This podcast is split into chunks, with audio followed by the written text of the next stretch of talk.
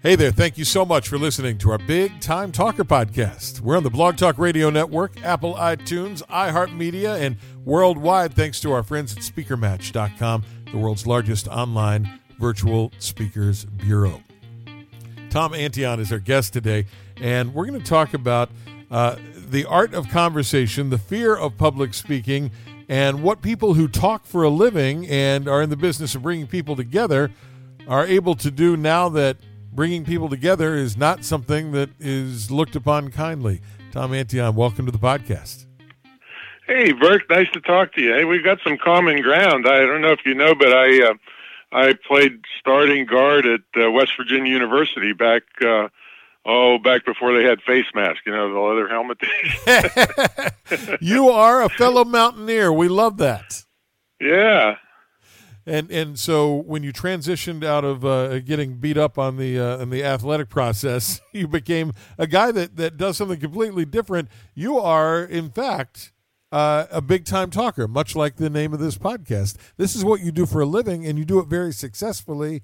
And then COVID-19 comes, and you got to change up everything, I guess, at that point. I didn't have to change up everything, and I've been kind of preaching this for a long time. Did you ever hear of Dottie Walters? Tell me about Dottie Walters. Dottie Walters was kind of the grandmother of professional speaking. She's passed away now, but she wrote the book Speak and Grow Rich, and she got me started in 1991 speaking. And I remember vividly being in her office, and she said, "Tom, you must become a product machine." A product machine. And I said, what does that mean? So she was explaining to me how, speaking is only one revenue stream that speakers should have. In fact, I have a ebook I wrote called How to, Sell Your Knowledge in 19 Different Ways. And so all along, like I probably have over 400 informational products and online courses and things like that. So even though I was doing great at speaking, I kind of remember when 9/11 hit, a lot of big-name speakers went bankrupt because that's all they could do was talk. So I think diversification would help a lot of speakers nowadays. You are a guy that knows that business inside and out, but for people that look at it from the outside, there are a lot of misconceptions about speaking, and let's kind of roll it all the way back to the beginning for you. How did you get interested in doing it, and how did you figure out you had a knack for it? How did you get good at it? Well, I have never had a job. So my podcast is called Screw the Commute, and when you look at my resume, it kind of seems like BS. How could one person do all this stuff? But, when you're not stuck in traffic, especially where you live, yeah, okay, no kidding. You can live two or three lives. So I had gotten out of the nightclub business where I was in gunfights and knife fights and bikers trying to kill me. And when I got out of that alive, I said, you know what, I'm going to do something that's fun for me and fun for everybody else. And I started a practical joke company. It kind of like Candid Camera, but it was live. In fact, it was up around D.C. We did 4,000 custom designed practical jokes. I was writing custom humor all the time and it was on radio and TV all over the world. Because of the crazy stuff that we were doing. But I was always thinking there's something bigger for me. And it was a bizarre situation. I'm in Crown Books in Greenbelt, Maryland. I don't know if it's still there anymore. And a lady's going by in the aisle in the middle of the day, and I got out of the way to let her go by, and I hit my head on this book called Speak and Grow Rich. No way. Talk about getting your 2x4 to the head, exactly how it happened. Wow. It's even more bizarre than that because the lady that wrote it was pushing a baby stroller through town when she got her start, and this lady was pushing a baby stroller to get me out of the way. So it's very, very bizarre. But so that was my thing that was bigger than the practical joke business. I could make way more money. I mean, my first speech in 91 was $1,250, and when I quit corporate speaking, it was $20,000. And I don't even want corporate speaking anymore because I do back of the room sales at public events. But again, like you said, that's kind of by the wayside. But since I had all these products, information products, especially The digital products are 97% profit. So I just stayed home and made more information products. So it didn't hurt me, but that's what the message I want to get across to people is they need to really get information products in their fold, and then they won't be so desperate for speaking engagements. And the products help you get the speaking engagements because the depth of knowledge that you're showing in a product is way bigger than a demo tape that the meeting planners know. You know, they took the best thing you ever said in like 200 years and put it on the tape. So that's one of my messages is get the knowledge out of your head in a saleable format. Fair enough. Tom Antion is our guest, and I introduced you as a great public speaker, but clearly you do a lot more than that with internet marketing, and you've got an internet marketing training center there in Virginia Beach, Virginia, and your own podcast, Screw the Commute, and you got a whole lot of plates that you spin. But in terms of speaking, it's always been said that fear of public speaking is like the number one fear. It beats out hairy spiders and slithery snakes. Is it possible to overcome that? Have you taught people who are scared to death to get up in front of people to speak to do it? Or if you have that bad a fear of speaking, should you just move on? There's nothing to see here. No. First of all, you rarely overcome it. I mean, Johnny Carson had a massive stage fright. Sir Laurence Olivier had massive.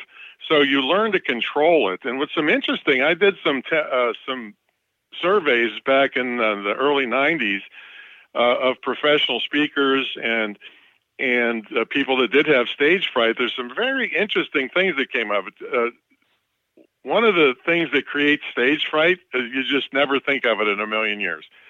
If you had invasive surgery as a child, that creates stage fright. How? Sorry, I have no idea. That makes no sense to me. It makes no sense at all to me either, but that's it's been proven that contributed to stage fright.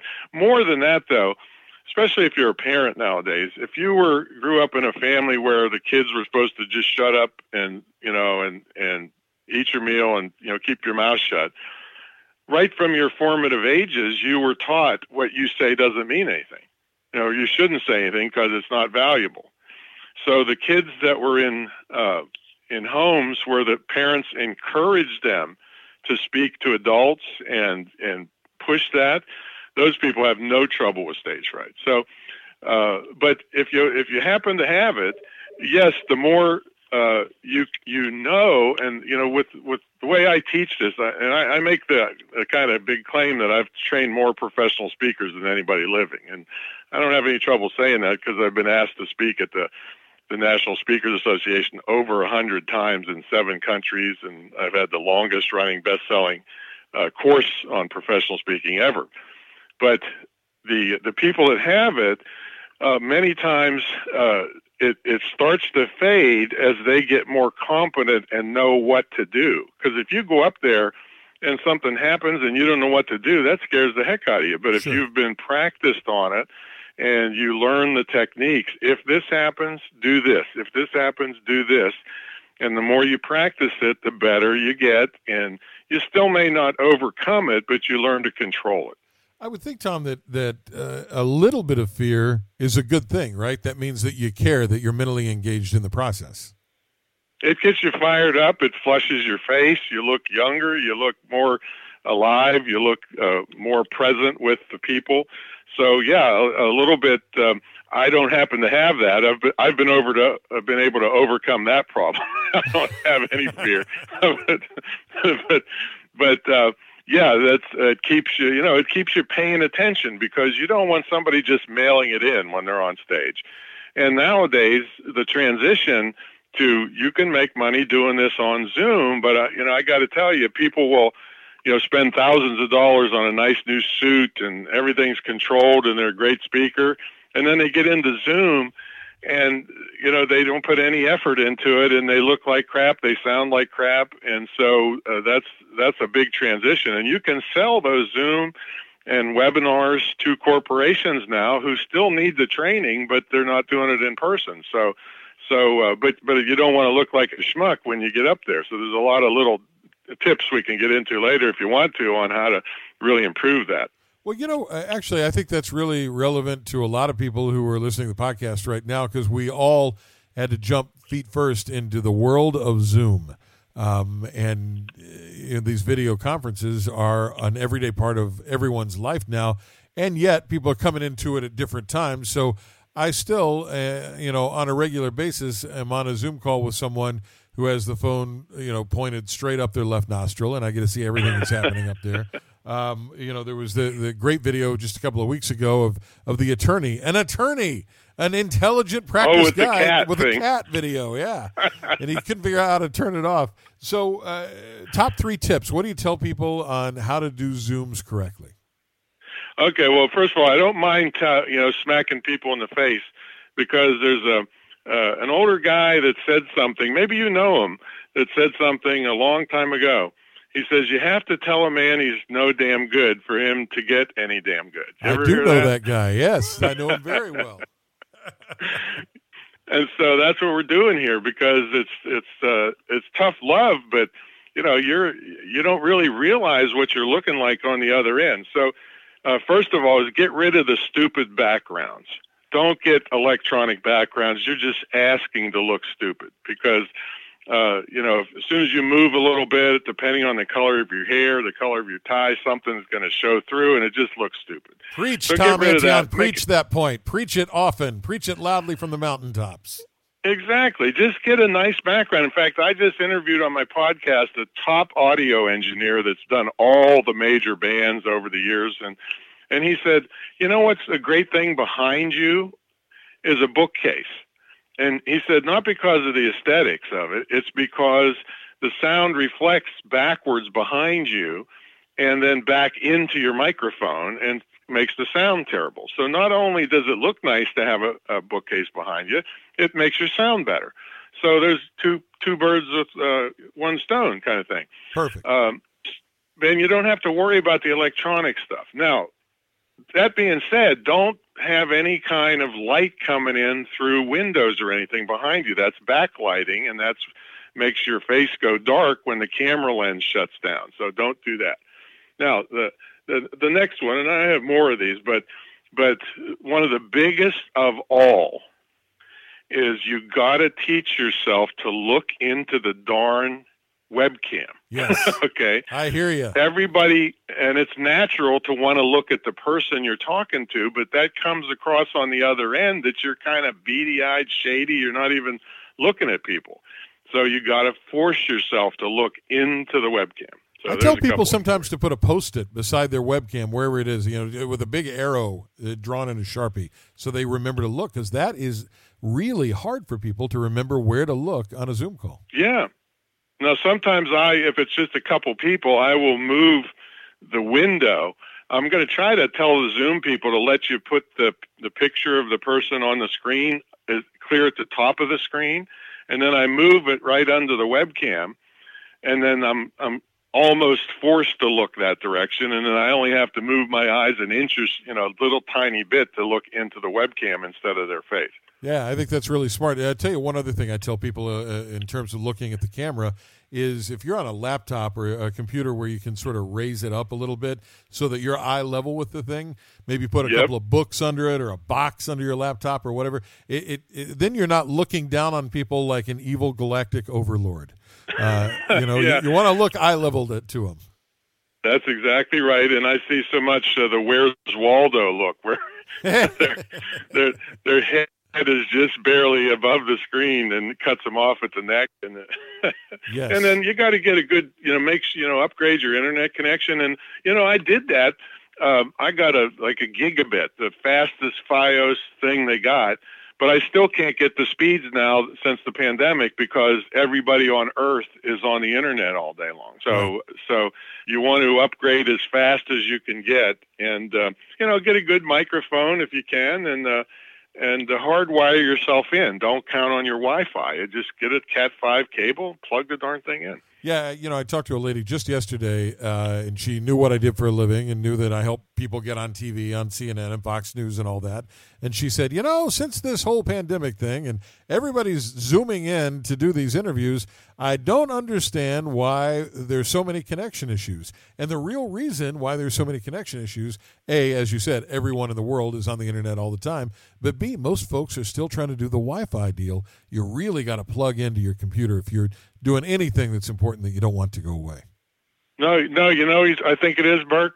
They're using windmill power to try to power their computer. Much like the state of Texas right now. We see how that's working out. Tom Antion is our guest today. We're having some fun talking about speaking and the lack of speaking, at least one-on-one or in person with people during COVID, and how to get past it. So, Tom, you and I have established now that we have West Virginia in common. You are a proud member of the West Virginia University Mountaineers, and you reference one of my longtime clients and pals, Homer Hickam, who's a New York Times #1 best-selling author from there. I grew up in the coal fields of West Virginia. Mm-hmm. I came out of the birth canal talking like a little hillbilly boy, and I would think that accents and speech impediments could stand in the way of a career as a public speaker. What say you? What do you do about that? That's ridiculous. As long as you can be heard, yeah. The Southern accent is absolutely great, especially if you use humor. People just love that. And now it depends on where you're playing. You know, if you go to New York City, of course, nobody's in New York City right now, but if you were there at a normal time, you're too slow paced for them. You know, they're going to get impatient. But as long as you can be heard clearly, it's quite a diverse world out there now. And that should not stop anybody as long as they're clear. That's the whole thing. And then if they are doing Zoom, you know, you have to consider you're going through the internet, through a microphone, through all this stuff. So you have to make a special effort to be clear, but that shouldn't stop anybody. Fair enough. Tom Antion knows of what he speaks, and you can visit him online at antion.com, antion.com. Let me talk to you for a minute about words themselves, Tom. And as we record this podcast for play later, we've lost a couple of huge broadcasters, Rush Limbaugh and Larry King, who made their living with words. And there's been so much talk about President Trump and his allegedly incendiary comments and how those played into the riots at the Capitol. On the other end of the political spectrum, Governor Cuomo in New York has been taking it in the shorts about his words or lack of words or the way he positioned the number of nursing home deaths in his state. Words clearly matter, but how much responsibility should we all take in a public sense for the words we use? Well, you know, there was a lady when I was in the National Speakers Association said her theme for the year she was the president, she said it's the privilege of the platform. So it is a privilege to be up there, and, you know, you're going to touch a lot of people either positively or negatively. That's what you got to think about. Sure. And, I mean, I've had people, I was doing a fundraiser in Philadelphia, I don't know when it was, but some lady came up to me, had seen me 20 years earlier and started crying.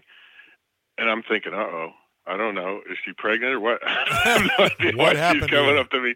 Yeah. But she said, I saw you 20 years ago at an event. I have a crazy, I have the longest running ever, continuously running internet marketing seminar called Butt Camp. And remember, I came from a comic background, so everybody was begging me to do boot camps. And I can't do a boot camp. I'm sitting here on my rear end making all this money.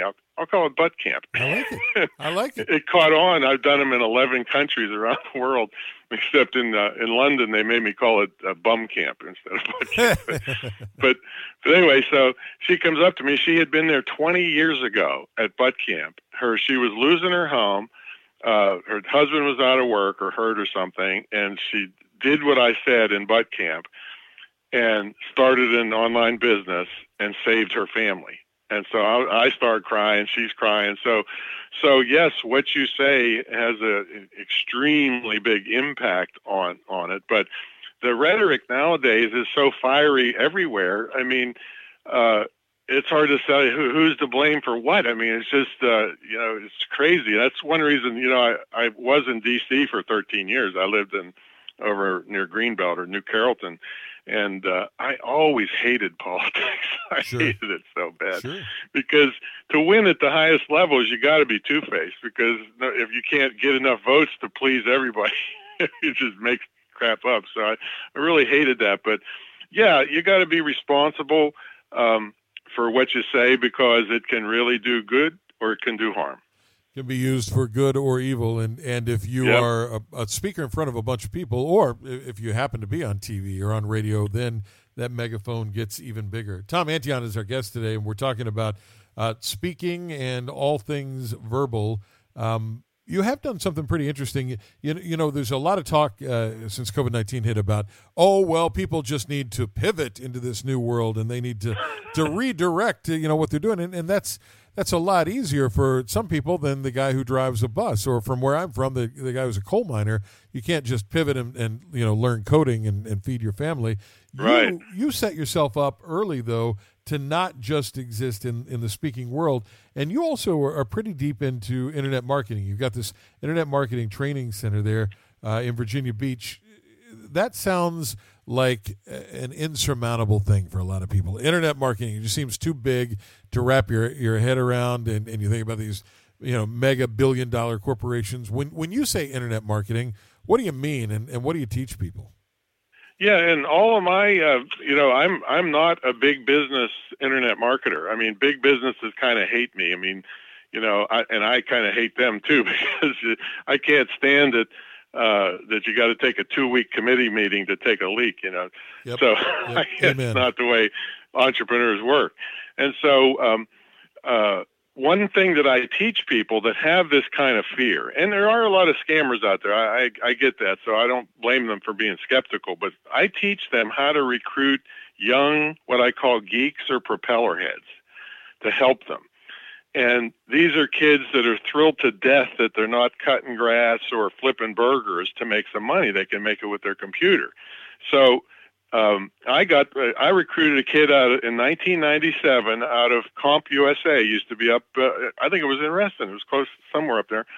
And, it was in Rockville, I think. Okay. I sucked him, you know, he was so brilliant. He was a little Russian kid. He was kind of a smart aleck, but he'd sit behind me and watch me work. And he'd be like, I can't believe somebody so stupid is making so much money. Just click here. And he was always right. And so I let him abuse the heck out of me. And still to this day, Burke, I'm using things he taught me in 1997. And the karma here is that I helped him not become a corporate slug. He just sold his third startup, Pluto.tv. You're sitting down, right? Uh-huh. $340 million to Viacom. That was and he wrote an article. Yeah, that was my kid that I sucked out of the corporate world, which he'd have just been a cog in a cubicle somewhere. That's maybe a good book title there, Cog in a Cubicle. So I told him, next time I see you, you're buying dinner, buddy. So these young kids, you can recruit them at high schools, and you don't want to go to a fancy high school because these kids got more money than you do.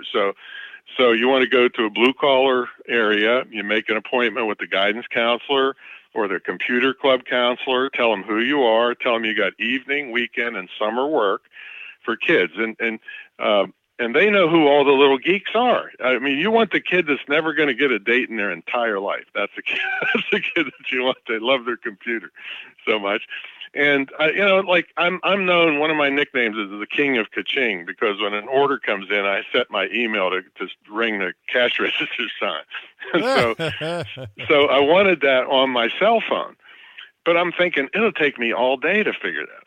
And I said, and one of the girls in the office took the phone, came back in 10 minutes, and it went ka-ching. Do I know how she did it? No. Do I care? No. Not Does it go ka-ching? Yes. So if you have a fear of this, get your kids involved. These kids came out of the womb swiping, you know, screens. And and they'll help you over the technical stuff. They're not going to be savvy enough to know the marketing and the product production and all that, but that's easy to learn nowadays. I mean, I got a master class going on right now, and 12 weeks, people will have 2 books written. I heard you talking to another guy on another interview talking about research and books for years and stuff. And I don't want to laugh because I agree that you should put high quality books, but I have one book that I wrote in, and these are ebooks, 4 hours in a layover at McCarran Airport in Las Vegas, brought in $3.6 million so far, and anywhere from $4,000 to $15,000 a month in perpetuity. So, nice. So that's the world we're in now, and that's, of course, you know, an over-the-top example. But I got one I wrote in 6 hours a month ago on a Friday, and by Sunday night, it brought in $2,000. You know, so just a lot of those things added up can make your whole living for you. Yeah, it's like diversifying your portfolio. I'm just impressed that you wrote a book rather than play the slot machines at McCarran International Airport. So I don't gamble. Tom Antion is our guest, and if you're interested in finding out how he does what he does, you got to check him out online at antion.com. Antion. Yeah, it's probably better than screwthecommute.com, and I got a freebie for them too. If they have any aspirations of business, it's called "How to Automate Your Business," and it's just one of the tips. Guess what? That kid in 1997 taught me this tip. And we figured it out a couple of years ago. It saved me 7.5 million keystrokes over the time. So they can get that at screwthecommute.com/automate-free. Screwthecommute.com/automate-free, and they can download that and save themselves a lot of hassle. All right, fair enough. Screwthecommute.com/automate-free for some free goodies from Tom Antion. So, Tom, we got a couple of minutes left, and I want to ask you about a tagline that I saw out there for you. And you know, you are a prolific guy. You're a worker bee. As I like to tell people, I'm a workhorse, not a show horse. I think you're the same guy. You have yourself listed as a consumer advocate. Tell me what you mean by that. Well, you know, when you're in this internet field, there's so many scammers. I mean, there was a famous New Yorker cartoon that had a dog at a keyboard, and his buddy, the other dog, said, "Hey, you can't get on the internet. You're a dog." And they said, "Hey, you know, we're on the internet. They can't tell you're a dog." so that's the way it is, really. You know, so people can pretend to be whatever they want. So I thought, you know what, this is no good. And then I saw a bunch of speakers also that were scamming people. And some of them I had built up from nobodies, and then they started robbing people. So I did not like this, so I came out against them. But then I started to become like a lighthouse for all the people that had gotten scammed by seminar leaders. And so I said, I can't go after all of them. So I started a TV show called Scam Brigade. It's in development in Hollywood, and where I go after these people that are, you know, it's the same. One of the people on my team is a Harvard psychiatrist. I said, "How come these people don't stick up for themselves?" He said, "Tom, the society's getting weaker all the time. People don't want confrontation, and they're easy targets for these scammers." So I said, "Well, I can't put up with that." So I developed a TV show. They're trying to sell it. Of course, they told me, "Don't quit your day job." So it's still in development, but what also came from it is they're doing a documentary about me, and I thought, geez, I thought you had to be dead to have a documentary about you, but apparently not. Nice. But it's called The American Entrepreneur. It's premiering this spring, and a Hollywood producer saw me and started following me, unbeknownst to me, and then came to me and said, "I'd like to do a documentary about you," and I'm thinking, okay with me. So that's all stuff. But anyway, I like to stick up for the underdog. You know, I came from a small town just in western Pennsylvania, just across the border. And then, you know, you did what you said you're going to do, you know, through what Logan's like. And, you know, people shake hands that mean something in those places. And everybody knows you. If you screw up, you're going to hear about it. And the whole town, you know, takes a village kind of thing. No, you're exactly right. And I think maybe for somebody who's listening right now who isn't really on the inside track on the speaking industry, when you talk about speakers ripping people off, there's a whole seedy underbelly of of speakers who get you all ginned up to sell some sort of product, whether it's, you know, get rich quick in real estate or whatever the thing is. And people literally will run to the back of the room and spend their life savings on stuff. And there are people in the back that are ready to take those credit card numbers down. Is that the kind of speaking scam that you speak of? Yeah, that's what I'm talking about. And many of the people in the crowd are stooges to make the other people feel like, oh, if they're doing it, I'm going to do it too. And then, you know, they're very slick. They have lawyers that have a lot of fine print in the contract, and then they don't help you. You know, I have a portfolio on one guy that's it's got 48 victims, anywhere from $13,000 to $100,000. Mm. And I went to the FBI about it, and they said, Tom, if we don't have $500,000 in one jurisdiction, you know, we're all tied up on Homeland Security. So I went to the TV station. They said, well, how many local victims do you have? Well, these people flew in from everywhere. And so there wasn't enough local victims for the TV company. So these scammers are smart. They know how to play the game. So you just have to be very careful. Now, I made fortunes doing this kind of speaking, but I service the customer, and there's not one lawsuit. Nobody's chasing me around because I took care. I gave them what I promised them. But you just have to be extremely careful because these are professional con people that, you know, that's all they think about is how to take you for a ride. And they all think they're smarter than you, and they just spend all day long figuring out how to take your money. So be careful. That makes a lot of sense. Is there any way to keep your radar up with any tips that you can pass along to say, you know, watch out for this particular thing? I wrote an article that's been seen hundreds of thousands of times. I know I cost these scammers $1 billion probably, so I'm thrilled to death about that. But it's at antion.com/top20seminarScams.htm. I can give you the link later for you, but it lays out over 20 different ways. I think I added 3 different ways that if you see this happening at a seminar, you're about to be ripped off. You can if you want that link, I can give it to you later. That'd be great, and we'll post all these links on the homepage for the Big Time Talker podcast. All right, one last question: your podcast, the Screw the Commute podcast. Tell me what you do there.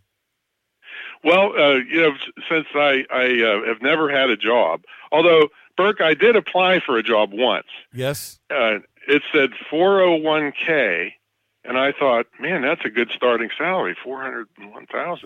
Uh-huh.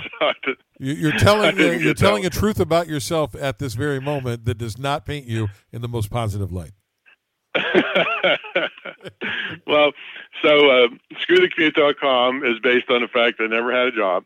And you can live 2 or 3 lives if you're not sitting in traffic making somebody else rich. Like I said, where you live, and I lived for 13 years up there, that's even more amplified. And so on Mondays, I do an in-depth training session on something that's either made me a fortune or saved me a fortune in the business world. So I've been in business 44 years, so that's a long time before the internet even started. And then on Wednesdays and Fridays, I do interviews with great entrepreneurs like you are going to be on the show one of these days. So, yay, because they all have great stories and how they came up through the ranks, how they got out of the dreaded JOBs. So we've got we just did our 402nd episode the other day. So it's a great show and really inspire you to do things in the entrepreneurial world. Very good. Check out my buddy Tom Antion's podcast, Screw the Commute. And at screwthecommute.com /automate-free, some free goodies that might help put a little extra food on the table and a few extra pennies in your pocket. Hey, man, thanks for spending time with us today. Awesome, man. Tom Antion, our expert guest today. If you need any help in the speaking world, seek this guy out online and visit him at Virginia Beach, Virginia, where the sun is always shining. I'm Burke Allen, live in Washington, D.C., where the BS is constantly flowing from Capitol Hill. And here at our podcast, we do none of that. It's the Big Time Talker. Thank you, SpeakerMatch.com, for sponsoring the show. Thank you for listening. Now go out and make it a great day. Bye, everybody.